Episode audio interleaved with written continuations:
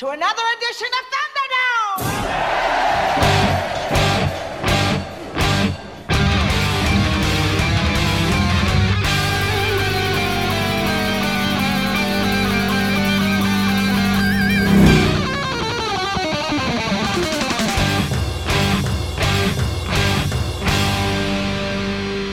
Welcome to the Mad Max Minute. You know we won't leave you hanging because we're watching Mad Max Beyond Thunderdome one minute at a time. I'm Rick. And I'm Julia. And today we're talking about minute 52, which begins with Max swinging from a rope tied to his leg, and it ends with a horde of children shouting at a confused and disoriented Max. Good Monday morning, Julia. Happy Monday. So we ended last week with Max falling off of a platform and just disappearing from frame, and we had no idea what happened to him. We were so perplexed. The great mystery has been solved. Mm-hmm. He was tied up the whole time. And we start this minute by seeing Max catch on the end of a rope that is tied to his leg, and he starts to swing around like a pinata underneath that raised platform. I know that there's no way for these kids to know, but they've tied that rope around what I would consider his bad leg, the one that was shot like a couple decades ago. right. And they tied it around his thigh. Do I remember if it was around his thigh or around his calf? Pretty sure they tied it around his calf, his lower leg. Just based on how he was hanging. That's painful because he was shot right in the knee, right? Mm-hmm. So all of his weight being put on that one knee. Probably not great for him. No, it wouldn't be great for a normal, healthy knee, but one that's been shot out with no proper medical care. I can't imagine that that was any sort of polite awakening.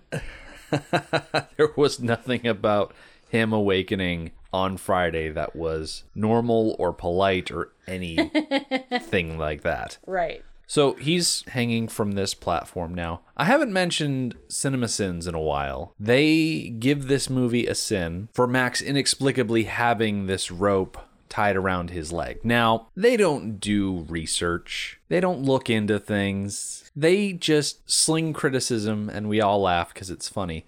Well, I think their point of view is someone who is just watching the movie, mm-hmm. which is definitely, there are some movies, especially like the Mad Max movies and the Harry Potter movies, where I take significant umbrage with what they say because I don't just watch the movies, I know all sorts of things about the background and the story and the whatnot. So this is one of those points where if you're just watching the movie, they're right. He is inexplicably tied up. But if you know anything about the movie, if you know anything about the extended literature, you know that the waiting ones literally think he can fly. They have translated the idea of Walker being a pilot and flying a plane into he is a bird and can literally fly. So they tied him up. Now, I don't know if it goes into this in the book, but when you say they tied him up because they think he can fly, did they tie him up because they think that he would fly away, leaving them behind? Yes. I do recall that Savannah was trying to stay awake and keep watch. And everybody around her was going to sleep. And she was getting to the point where she had to sleep. So here's where it says okay. Taking a length of rope, she knotted it around his ankle, tying him securely to the platform as the tribe tied down all their captive birds. She couldn't take the chance that he might wake in the night and fly away without them. Huh. It's a fairly poetic few sentences in the realm of metaphor, but these kids have never been taught the concept of metaphors. For them, it's all very literal. Yes. So I read that as being literal. And in fact, at one point in this minute, we can see at least one other bird that has been tied up in the exact same way as Max. So, is this just the hut where they keep their tied up birds? That seems to be the explanation for it because not only do they tie Max to that platform, but when Mr. Skyfish is hanging over the side, cutting Max free, you can see another bird tied to that platform. Yeah. In the novel, they label it simply as a sleeping platform. Yeah, that's what they say in the storybook too. Mm-hmm. So it's unclear if this is the aviary or if this simply is where Mr. Skyfish prefers to sleep. I don't know if they have like assigned sleeping or if this is just where he has taken to sleep. If they have specific And- little bunks that are reflective Right. of their own personalities. And so, since this is the place he favors, this is the place he keeps his birds, he does seem to be the bird guy. That's his theme, The Birdman As of the crack in the earth. as opposed to the radio guy. As Max is swinging back and forth by this rope, he's trying to get his bearing. You can see he's like whipping his head around, trying to get a sense of where he is. He definitely does not seem alert as he's awakened so suddenly. I've seen online a few engineers, a couple of YouTube personalities. They have these weird work hours and they try to go to bed at a recent time and get up and so they build themselves contraptions to fling them out of bed. I'm thinking of like Colin Furze and Michael Cthulhu. They make their own versions and both of them they put their bed on the ground like a normal person. And when the bed flings them, they land on the ground pretty uneventfully. This situation, though, I don't know. It just seems like there's too high of a chance uh, that you would get inadvertently injured if you slept on a high platform, tied a rope around your leg, and then in the morning shuffled off the edge of the platform. Seems like a not good way to wake up in the morning. It does seem awfully dramatic and a bit overkill as a genuine method of waking up in the morning. Mm-hmm. The thing about Max hanging, though, is that it was completely preventable.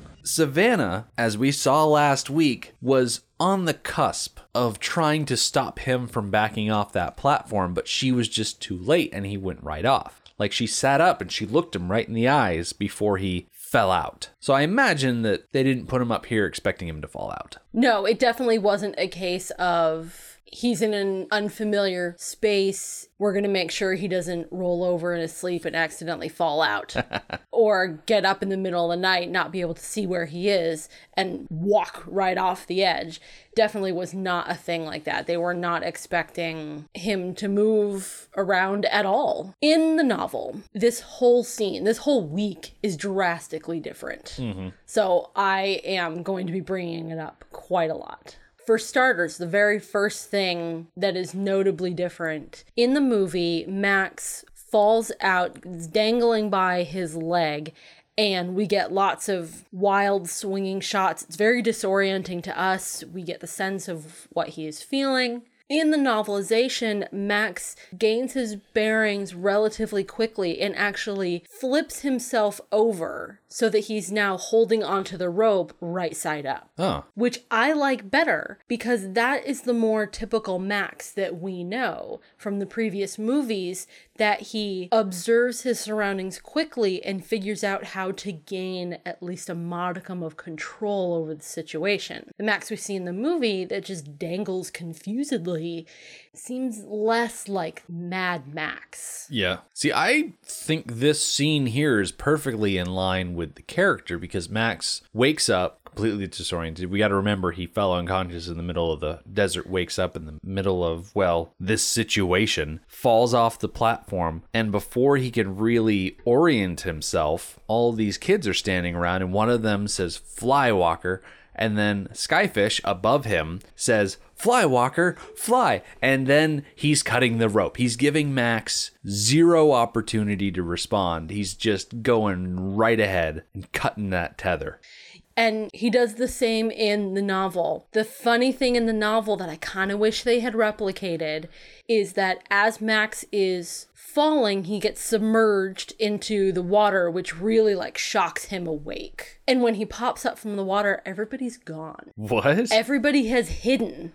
And so he is finally fully awake and he comes out of the water and looking around. He's like, okay, what's going on? Earlier, he had kind of supposed maybe he was still asleep and when is he going to wake up still in the dryness of the desert? But now that he's been in the water and he's fully awake, he realizes that this is real. But there's nobody there. And he tries to stand up. But it has been several, several days, maybe more than a week since he's eaten anything. So he immediately falls down. His hmm. legs can't hold him. In the storybook version, I don't think he's tied down. He falls out of the platform into the pool. Landing in fresh water, he immediately starts drinking it up. And then as he lifts his head up, he sees food dangling from one of the Exactly. huts and goes immediately after it and then notices all of the kids around him. Definitely sounds like the storybook simplified the sequence of events. Oh, absolutely. he slakes his thirst and then at some point is it i think when he tries to stand up and falls back down because his legs are too weak that's when he says whoa or he grunts or something. That starts the kids chanting copying him hmm. which he ignores for a little while while he's drinking water. Then he spots the fruit starts making his way to the fruit. And sally ann is at the fruit basket so he starts eating as much as he can, which the kids then, wanting to please Walker, start bringing him food and more food and more food and aggressively presenting the food to him. which reminded me of the Miyazaki movie Spirited Away, Okay. where, uh, is it No Face? I think so. where No Face is in the bathhouse and he produces these little gold nuggets for people that give him things. So everybody in the bathhouse is trying to give him food, which he is just gobbling up and becoming more ravenous and larger and more aggressive as he's eating food and giving these little gold nuggets to everybody. He just becomes this gigantic monster. It becomes this cacophony of brightly colored everything, clothes and food, and it's just a gigantic mess. And it's a complete disaster. and it kind of happens the same way to Max, where everyone is just pressing in on him, trying to give him food because he has indicated that he's hungry. And it just turns into chaos so quickly. They don't press in on him in the storybook, and they certainly don't crowd around him in the movie here. One thing that is kind of glossed over in the storybook is how long he dangles, because in the storybook, he doesn't dangle, he just falls. But the, oh gosh, majority of this minute, it seems, is just him dangling. He starts dangling at the very onset of this minute, and he doesn't actually hit the water until about a third of the way into the minute. I think they made a lot of his disorientation because they simplified this scene from the novelization of him thinking it's a dream and then coming to his senses and trying to eat and trying to drink and losing control. They simplified the scene quite a bit. So mm-hmm. spending a few moments showing us how disoriented he is, I think went a long way. I like the idea of him thinking that this is still a dream because that's kind of the expression that I read on his face when we're looking down at Max. It's that angle after Mr. Skyfish has started cutting the rope and we're looking down at Max as he's hanging there. I almost wish that I was able to turn this shot specifically into a looping gif of Max just swinging back and forth looking up at the camera because it seems like the perfect reaction gif for like what is even going on here. It is a fantastic bit of acting from Mel Gibson, who is really hanging there upside down. There's no special effect. At least in this shot, there's no stunt double. I don't know if maybe in the falling shot it was a stunt double. I don't know. But it really is him hanging upside down, looking up at the person cutting the rope with an absolute confusion, knowing absolutely nothing about what's going on. And it's really done well. It's the kind of expression that I imagine if you had Mel Gibson actually hanging from that rope, one of the stagehands has pushed him so he starts swinging, and then George Miller is looking down at him through the camera and says, All right, let's break for lunch. and that's the kind of expression that would come across Mel's face. Like, wait, what? it's that expression of, Oh, are you going to Tim Burns me and just leave me here while everybody leaves?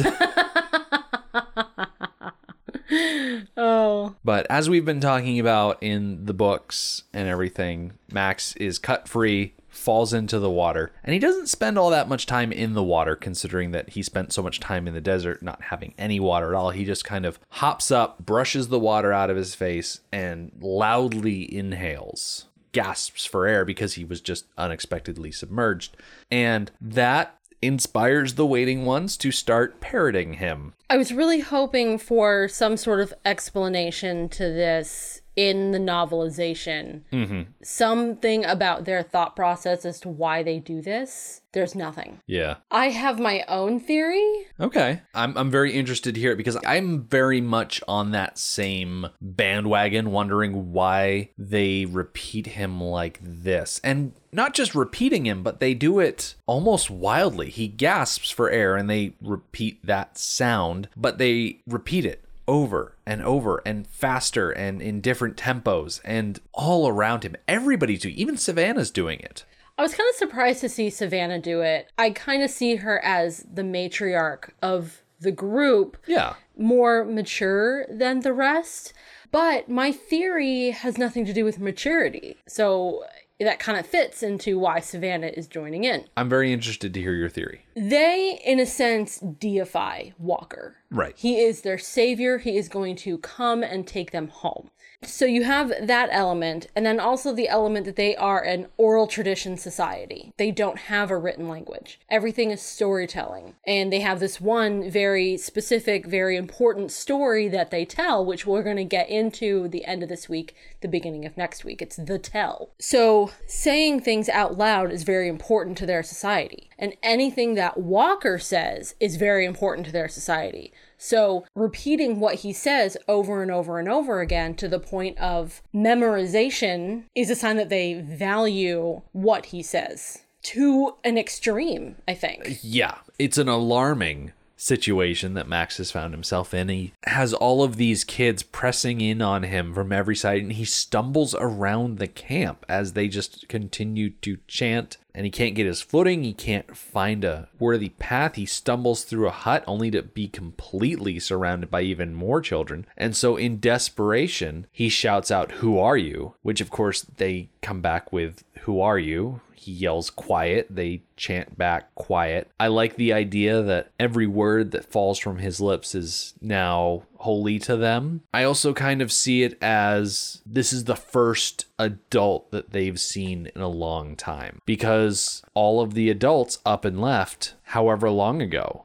I mean, we're going to find out next week when they actually get into the story of it, but they've been just a bunch of kids on their own for a long time. It's interesting that they've taken this classic childhood game of repeating someone no matter what they say. Yeah. They've kind of mixed it with this idea of whatever Walker says is now holy. And they've mm-hmm. combined those two to a truly obnoxious result. Yeah. And poor Max, I really feel for him in this minute because he goes from one confusing situation to another to another. And in this minute, at least, it does not get resolved. Not only is he freshly awake, disoriented, surrounded by people, he's probably also not necessarily hungover from the desert experience, but probably still a little dehydrated, probably has a dehydration headache. So all of this shouting probably isn't doing him any favors. Absolutely.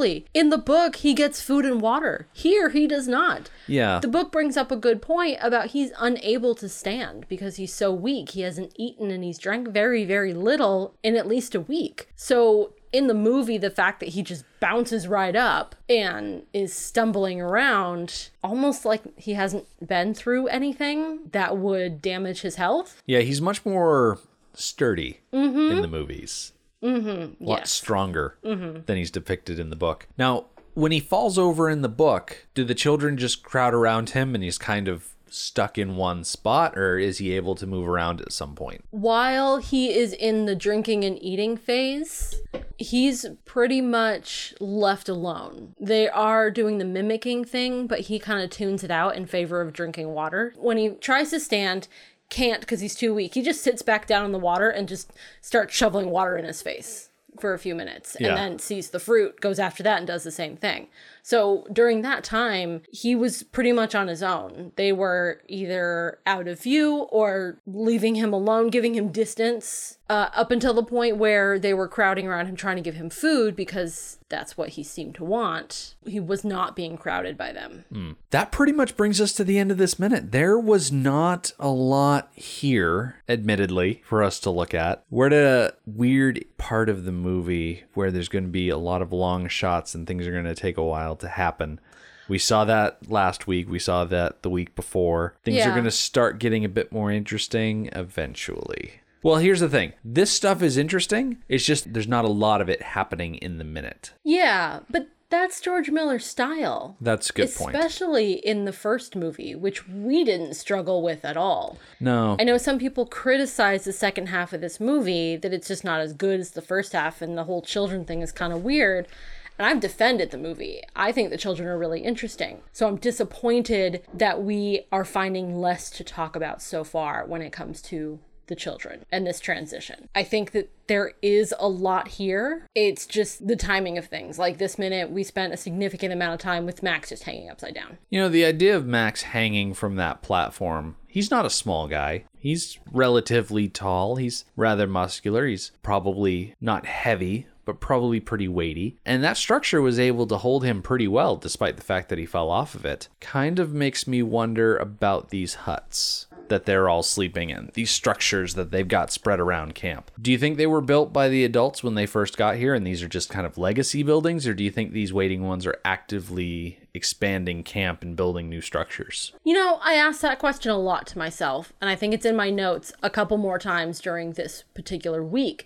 Is this left over from the adults? Did the adults create this? Did they come up with this idea?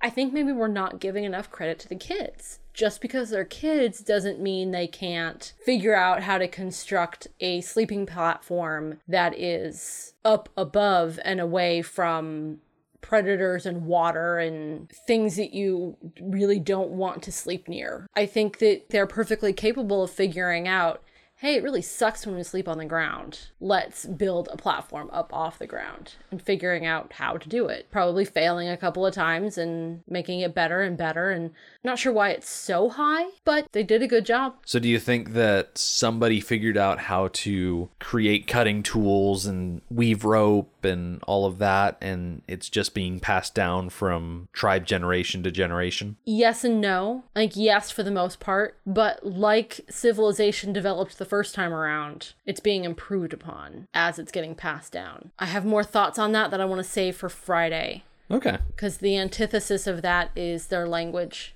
Mm. It's getting passed down, but it's degrading as it does so. The waiting ones are an interesting tribe because we mentioned the idea of like a cultural reset in the wake of an apocalypse. Mm-hmm. And you look at places like Bartertown and the Compound and the Citadel and all of these different places, and these are worlds built up by people that were familiar with the world before. And so they're building it up in the facsimile of what came before. The waiting ones is an interesting situation because they are building up their future in the facsimile of something that they never knew. And so it's not quite the same. Like it's different somehow. They've still got the huts, they're still hanging the food, they're still building the structures and whatnot. But they themselves are not doing it because they're trying to emulate a style because they've never seen that style. So, from an anthropological standpoint, it's very interesting. Yeah, and you can see little ways where they did have clues as to what was, and they are emulating that. I'm thinking specifically of